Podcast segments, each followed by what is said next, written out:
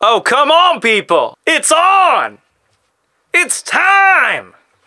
Let's get ready for the Conversional Podcast. I'm your host, Chris Lazo. Today, somebody asks, How do you convince your audience to listen to you when you're not an expert? That's coming up next here on Conversional Speaking.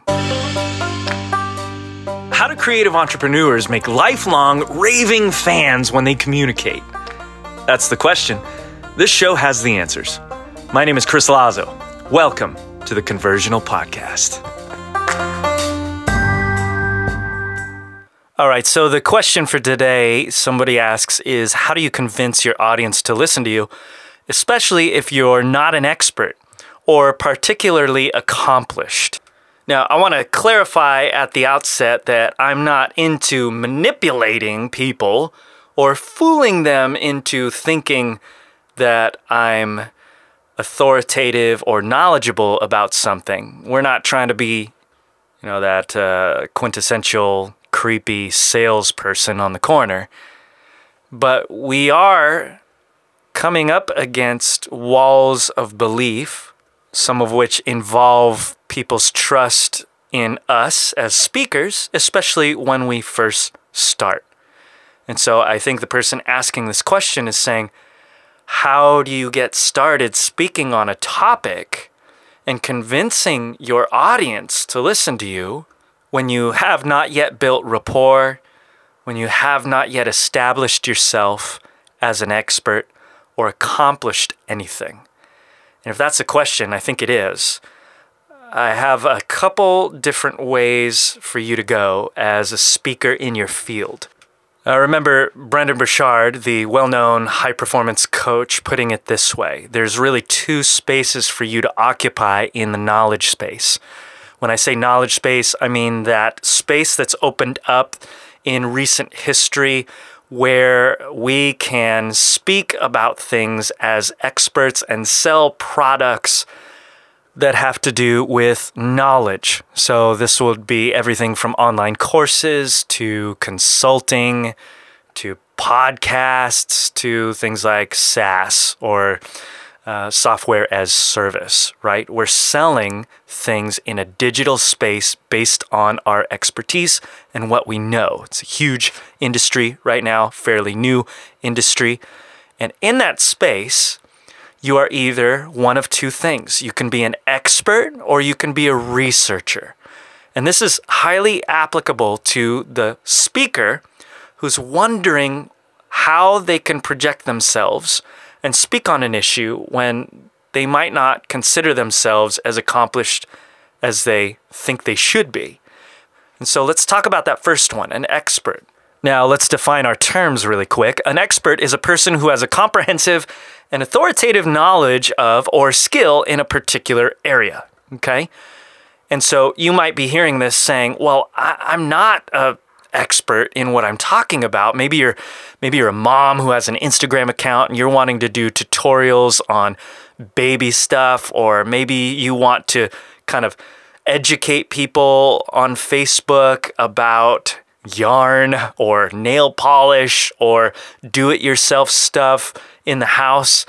And the fear that you might have is I'm not that good. I don't have a PhD in this stuff, so I'm not really an expert. But see, the knowledge space changes everything. And in the knowledge space, an expert is slightly different. An expert is really just someone who's farther along than you, who's gone through a journey that you would also like to go through, and you trust them enough to follow them. Now, you may not think you're an expert, but I want to challenge you on this.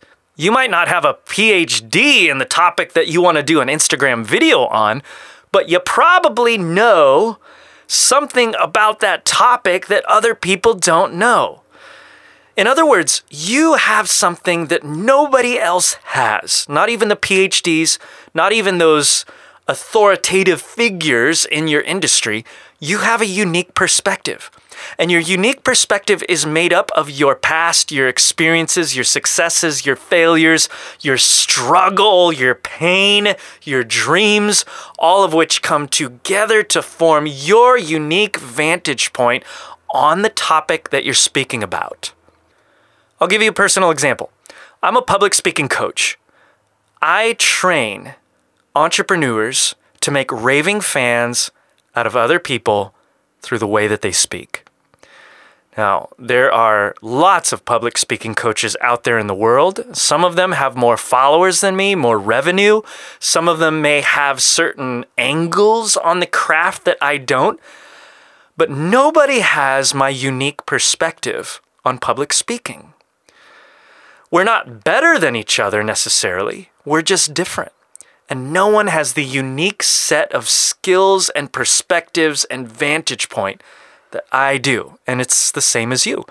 So if you were a parent with three kids and you wanted to teach parents with one or two kids how to be a parent based on what you've learned, there's something there for you. Now, yeah, there might be parents with six kids, but that doesn't matter. There are parents that want to come to you for your unique perspective. Now, here's the second thing you got to understand you don't need to be the very best and most knowledgeable person on the planet to speak about your particular topic.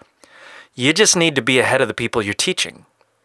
I love the story of Frank Abagnale, who was that uh, world famous con artist in a book, Catch Me If You Can, about his life that was later turned into a movie played by Leonardo DiCaprio. Both the book and the film are so good. And he just conned his way into almost you know a dozen jobs or something like that maybe half a dozen jobs. One of them was as a sociology professor at a university here's a direct quote from frank abagnale he says i was hired within the hour to teach two six-week semesters during the summer at a salary of $1600 per semester i was assigned to teach a 90-minute freshman course in the morning three days a week and there were 78 students in my freshman class and 63 students in my sophomore course. He goes on to say, at least 50 of my students sought me out to tell me how much they enjoyed my classes. Here's what I want you to see. He was not a sociology professor. I don't even think he had a bachelor's degree. And yet, he went through an entire semester teaching a class and 50 of his students told him that he just knocked it out of the park. The story goes that the FBI, once they arrested him, because he conned his way into so many of these, they asked him, How did you do that? How did you pull off being a sociology professor when you've never studied sociology? And his response was listen to this. It wasn't difficult. I just read one chapter ahead of my students, and they never knew the difference. See, expertise is not always having a PhD. It's just staying a chapter ahead of the people that you're teaching. It's staying a chapter ahead of your students. Now, while I don't condone conning your way into a platform like that, that second part, the, the second half of that moral, applies very well to speaking. If you want to grow into an expert in your field and speak about it, you don't have to wait until you're the very best. Start now and just make sure you're a chapter ahead. Learn what you need to teach, apply it to your life, and then share it with your students. The other space that you can occupy, according to Brendon Burchard, one of them is expert, where you are the expert in your chosen topic. The second one is researcher. A researcher is someone who's not an expert. They learn what other experts say and then compile it together for people. I love this because anybody could do this. Brendon Burchard actually does this in his speaking. He speaks about high performance habits, and that's just taken from 10 years of him studying some of the highest performing people in the world and collating it into a book and speaking on it. Tim Ferriss does the same thing, Tools of the Titans, where he goes through a list of all the habits and successes and rhythms of billionaires. This is another way that you can speak authoritatively on a topic is by being a researcher, getting together what all of the experts are doing or saying and delivering it to your people. And the other way is as an expert yourself. That is learning what you need to do and then sharing your journey with your audience. Now, these are two ways to earn the trust of your audience. For the person asking, how do I how do I earn the trust of my audience so that they'll listen to me when I'm not as good as I think I'm supposed to be? Well, these are two ways that you can do that through the journey of expertise, where you're learning as you go and teaching people one step ahead, or as a researcher, learning what other experts say and do, compiling it, and delivering it to your audience. And people love this. They love that you are a step ahead of them in something that they really care about, and they don't have to reinvent the wheel. They can just listen to the journey that you've been on with your unique perspective or they can learn from what you've assembled in your research of what other people have done. Now, here's the challenge that maybe some of you are feeling on this. You're saying to yourself, Well, I don't feel like an expert. I'm not comfortable holding myself over people like that. What if they find out that I'm just learning, I'm on a journey? What if they find out they'll think I'm a fraud? And I think that's one of those self defeating def- uh, beliefs that we have to power through because the truth is, we're all on a journey. And you know what? I love learning from people who are on journeys that are honest enough to share that. That, hey, I'm kind of going through this, and here's some of the things that I've learned. And if that works for you, you should try it. Here's what I did.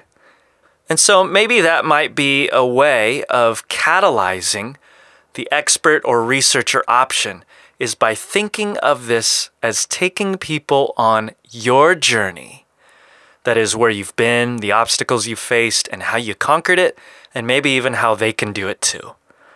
People are looking for that. They're looking for value in a world that's full of criticism and cynicism.